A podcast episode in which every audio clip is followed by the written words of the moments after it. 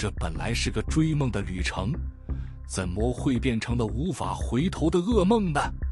我们从一些到柬埔寨后幸运逃脱的受害者身上，听听他们的亲身经历，了解他们是如何被人蛇诈骗集团逐渐牢牢地套住。今次，我们故事的主角有一位年轻台湾女孩皮皮，一对情侣冠杰和怡安，以及一位国立大学毕业，原本从事芳疗师工作，但因投资虚拟货币失利赔了上百万的宇堂。六月底，本来在菲律宾旅游的皮皮，因为一位台湾人在社群软体上介绍他一份两万五千美元的高薪工作，辗转将他诱骗到柬埔寨一个专门从事国际诈骗的园区。皮皮在六月二十五日的凌晨二点抵达金边机场后，一位身形壮大的台湾男子将皮皮先带往一间旅馆。那位男子表面上要他先休息。实际上已经在联系要交易他的诈骗公司，在皮皮还没搞清楚到底发生什么事时，他在当日早上七点，被两名当地的中介载往柬埔寨西哈努克市 Sihanoukville 恶名昭彰的诈骗园区，简称西港。我抵达金边后，护照就被没收了。介绍我来的那位，他立刻拉黑我，我才发现我可能被骗了。他们告诉我我被卖了，接着要求我跟他们公司一起骗下一个人来西港，如果不做就要殴打我，或把我卖到别家公司。二零二二年七月十日，皮皮终于成功逃出他在柬埔寨的诈骗园区，搭上飞往台北的班机，在桃园国际机场安全降落。在这个园区里，他被雇主转手贩卖了四次。并受到四间诈骗公司人员的虐待、拘禁、电击、扣押护照、限制人身自由，甚至遭受多次性侵。整个经历让他吓破了胆。这个诈骗园区位于柬埔寨西南方的经济特区，该省拥有柬埔寨最大的港口之一——西港。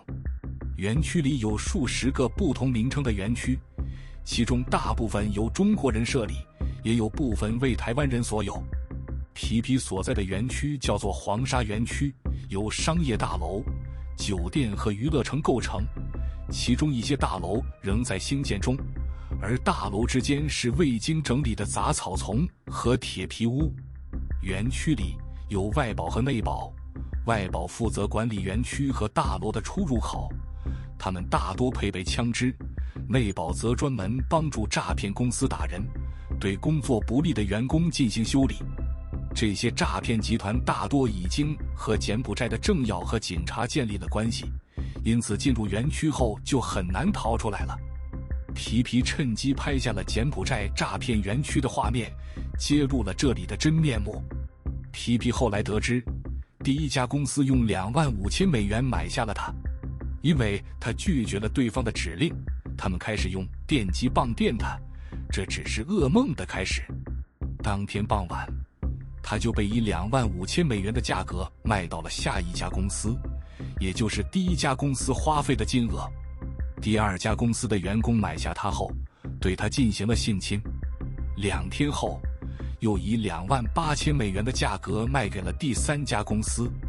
第三家公司以两万七千美元的价格将他卖给了第四家公司。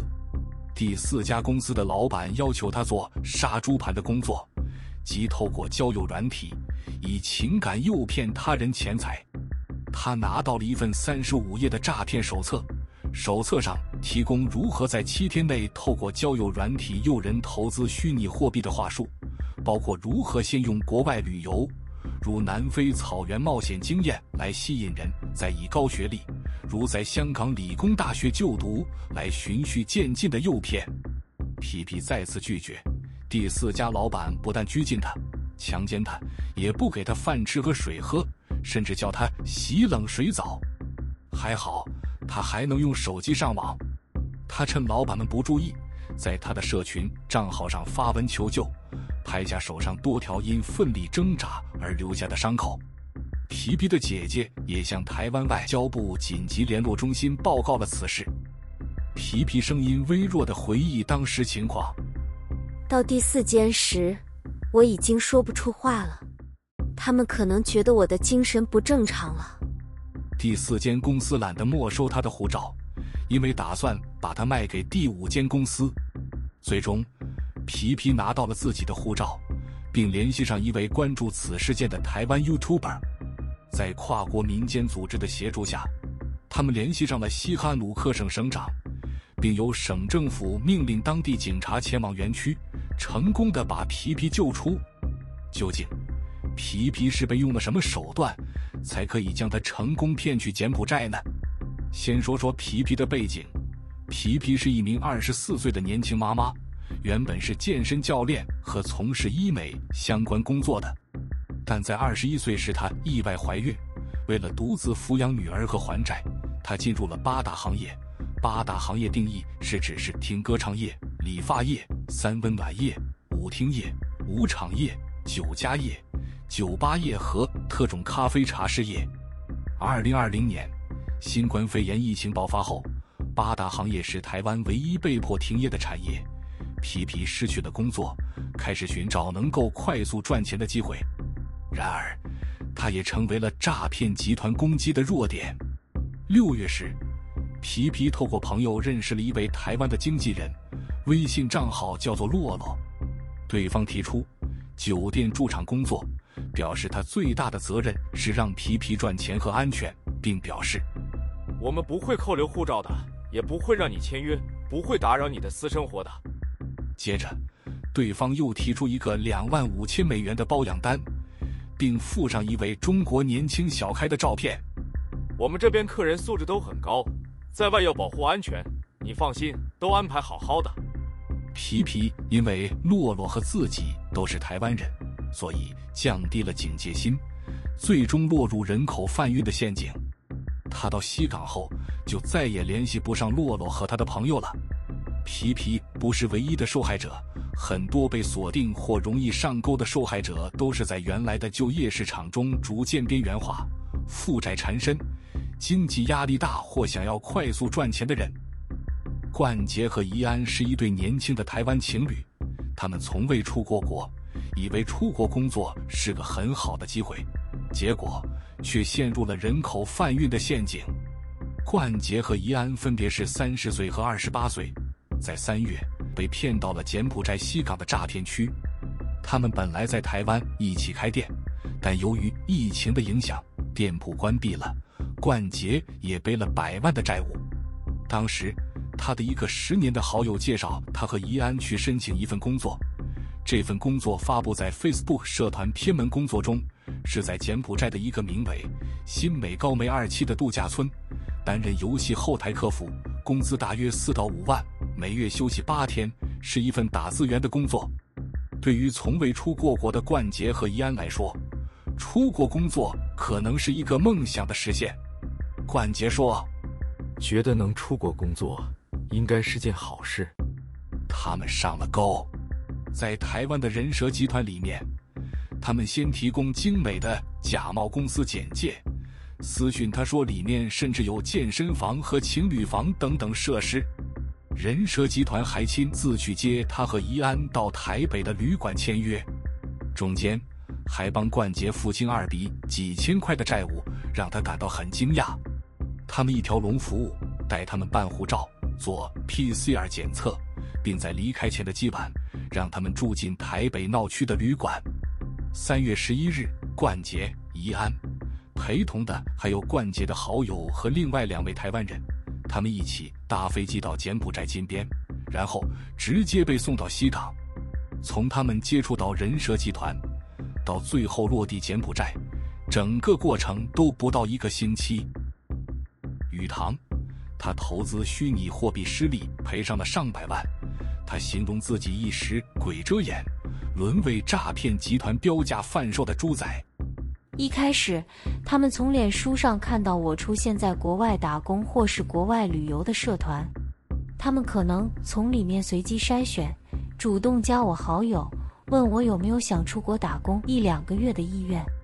他们会用一些假照片，形容那里环境很好。都是台湾人，不用害怕，过去包吃包住包机票。工作就是线上博弈的客服，他们说都是正当，不是诈骗。宇堂在接受访问时要求使用本名，希望能警惕更多人。当时他正在面临三十岁转职的压力，因投资虚拟货币失利超过一百万，急着找到快速赚回钱的机会，而出国工作一直是他的梦想之一。宇堂形容自己当时被人骗的状况，就像是被鬼遮眼一样。在四月初，两名人口贩子用假名在 Facebook 上告诉他有工作机会，然后约在台北一家素食店面谈，最后让他签了一份非合法的同意书。我想说，他们不会那么笨，要骗人还见面吧？宇堂没有想到。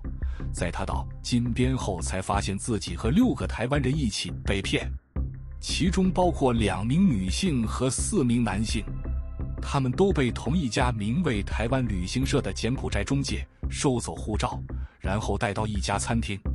他们都是接到同一组接机编号，接机看板上写住 VVIP 幺六八八。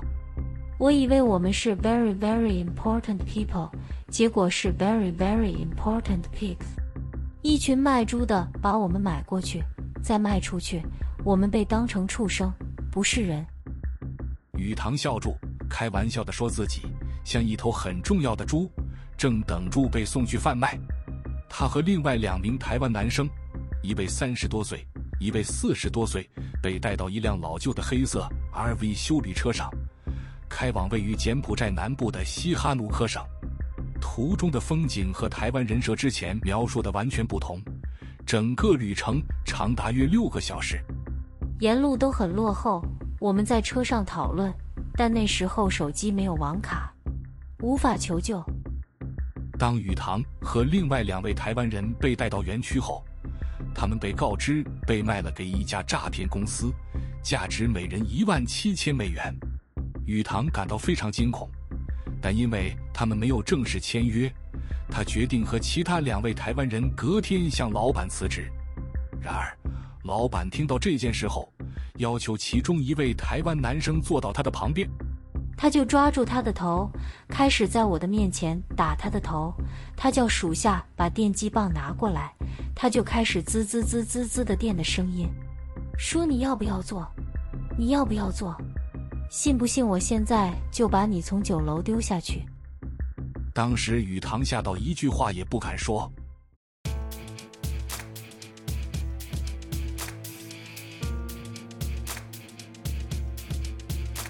请在频道中打赏我喝杯咖啡，支持我继续为你综合和翻译最精彩的犯罪节目吧。从台湾到柬埔寨，他们遭遇了什么？现在，柬埔寨的诈骗园区情况非常严重，整个产业基本上都在从事犯罪行为，并以强迫劳动、人口贩运和奴役等手段控制和赚钱。英国人口贩运研究顾问企业 Humanity Research Consultancy 创办人江玉民表示，他和他的合作伙伴注意到这种人口贩运犯罪，并协助幸存者。在今年七月初。他的柬埔寨朋友告诉他，有一位刚逃脱的台湾受害者。之后，他们发现不止一两个人受害，而是一整群人。据台湾外交部提供的数据，许多台湾年轻人因急需钱而受到高薪工作诱骗，被贩卖到诈骗园区。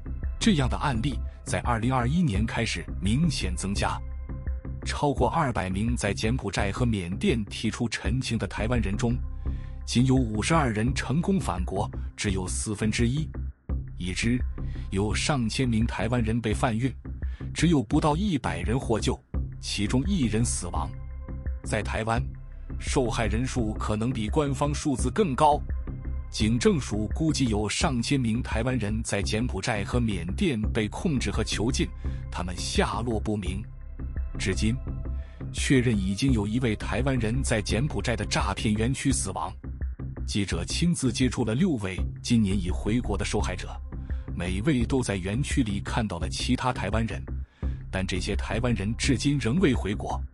刑事警察局国际刑警科侦查第二队副队长叶太之说：“这个案子增加的速度太快，我们认为很不寻常。一开始只有零星案件，但在去年下半年收到愈来愈多求救讯息。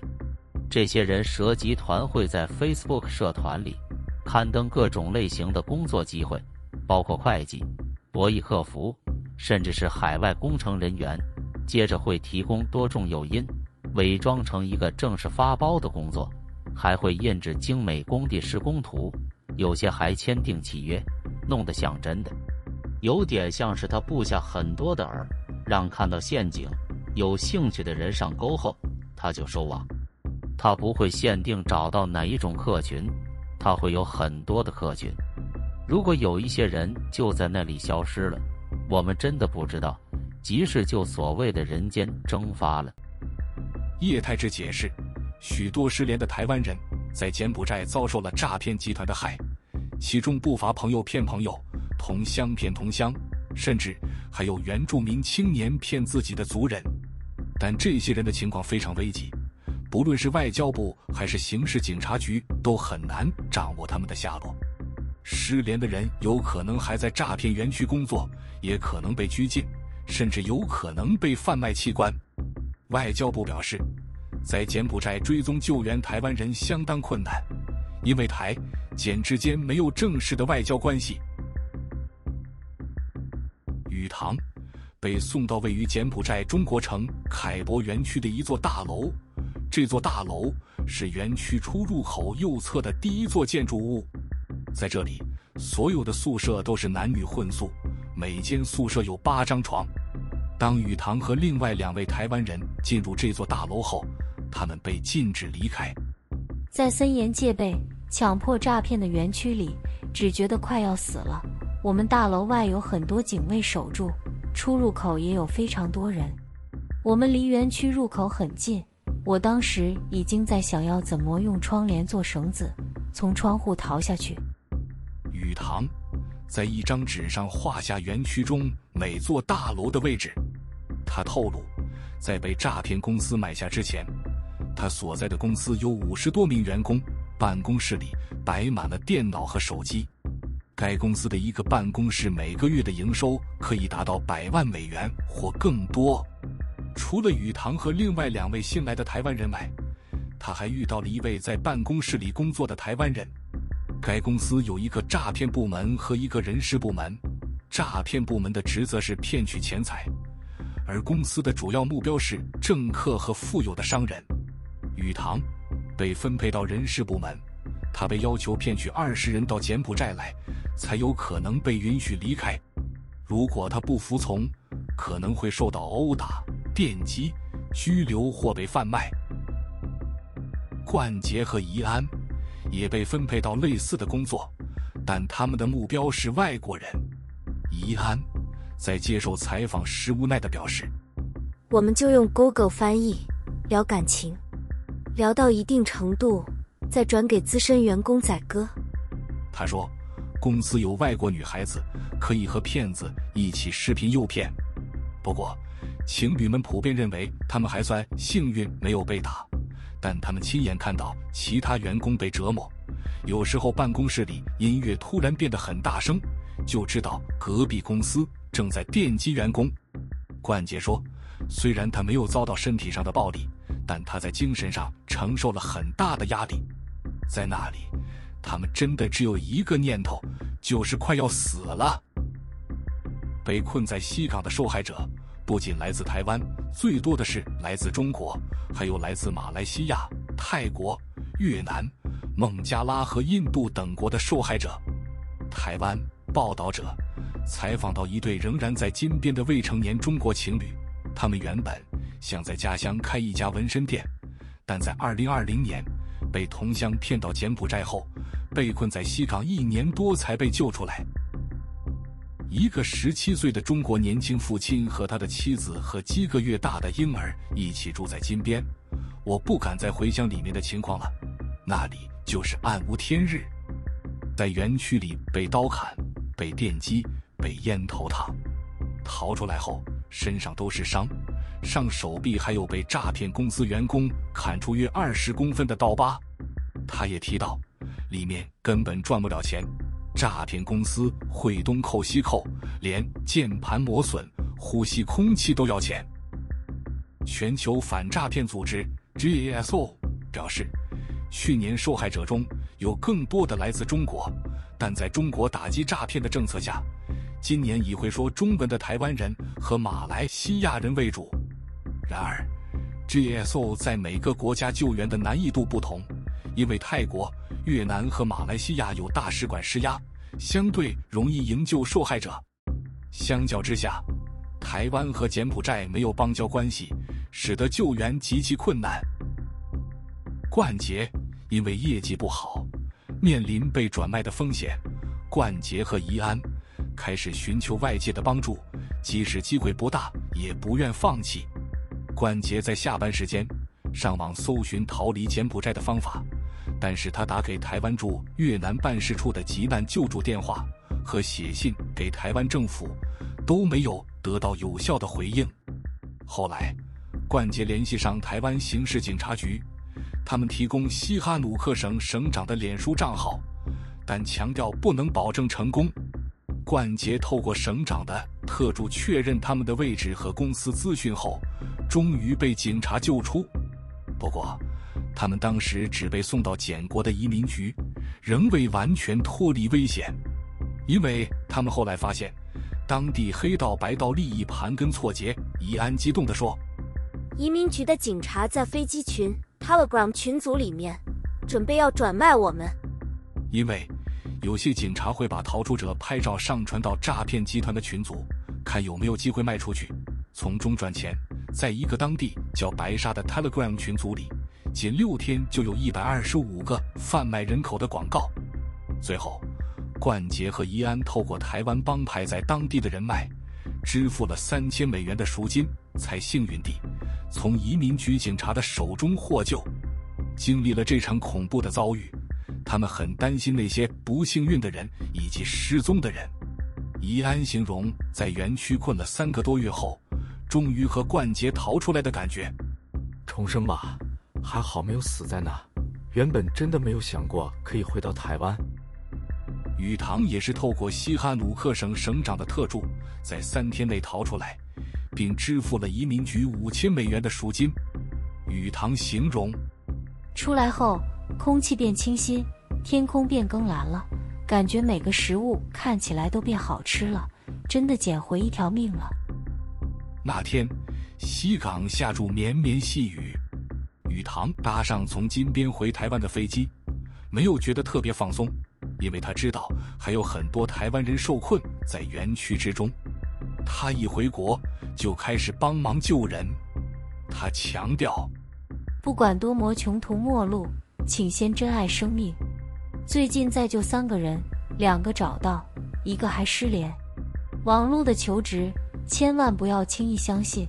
不管你是多走投无路，如果你相信这个，等于是把自己的命给赔掉。关键字呢？应征海外工程师、海外游戏员、应征海外博弈客服、应征海外职场秘书、海外房仲。这几个只要是在东南亚地区。泰国、缅甸、柬埔寨都要小心，如果有包机票、包住宿，也都要非常小心。不管你是在台湾被追债追得怎么样，在台湾多穷途末路，外面欠很多高利贷，都要请先珍爱生命。皮皮回到台湾后，他必须吃安眠药才能入睡，晚上仍然会梦到被电击的情景。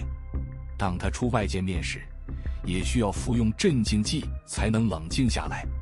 他会尽量避免与男性单独相处的机会，因为他害怕同样的噩梦再次发生。但皮皮并不想一直被当作受害者，他努力寻找工作，每天去健身，并寻找心理咨商资源，希望能快速恢复正常生活。但是，他受到的伤害太深了，经常半夜焦虑、失眠或哭醒。被骗了太多次了，现在我不敢相信任何人。愿西港噩梦能像海浪冲走一切折磨。皮皮在社群媒体上留下这句话：即使会遭受网友攻击，或有人骂这群受骗的人太笨，皮皮还是决定把自己的故事说出来，不想要其他人跟我受到一样的创伤。皮皮说出他站出来的原因。我爸说，什么都做不好没关系，不要骗，不要偷，人品要好就好。我曾经在里面过，虽然我不是什么有影响力的人物，但我想至少还能为社会尽一份心力吧。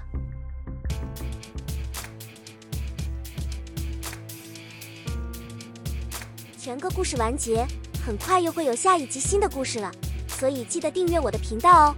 也可以在频道下面的 Patreon 请我喝杯咖啡，支持我继续为你们创作哦。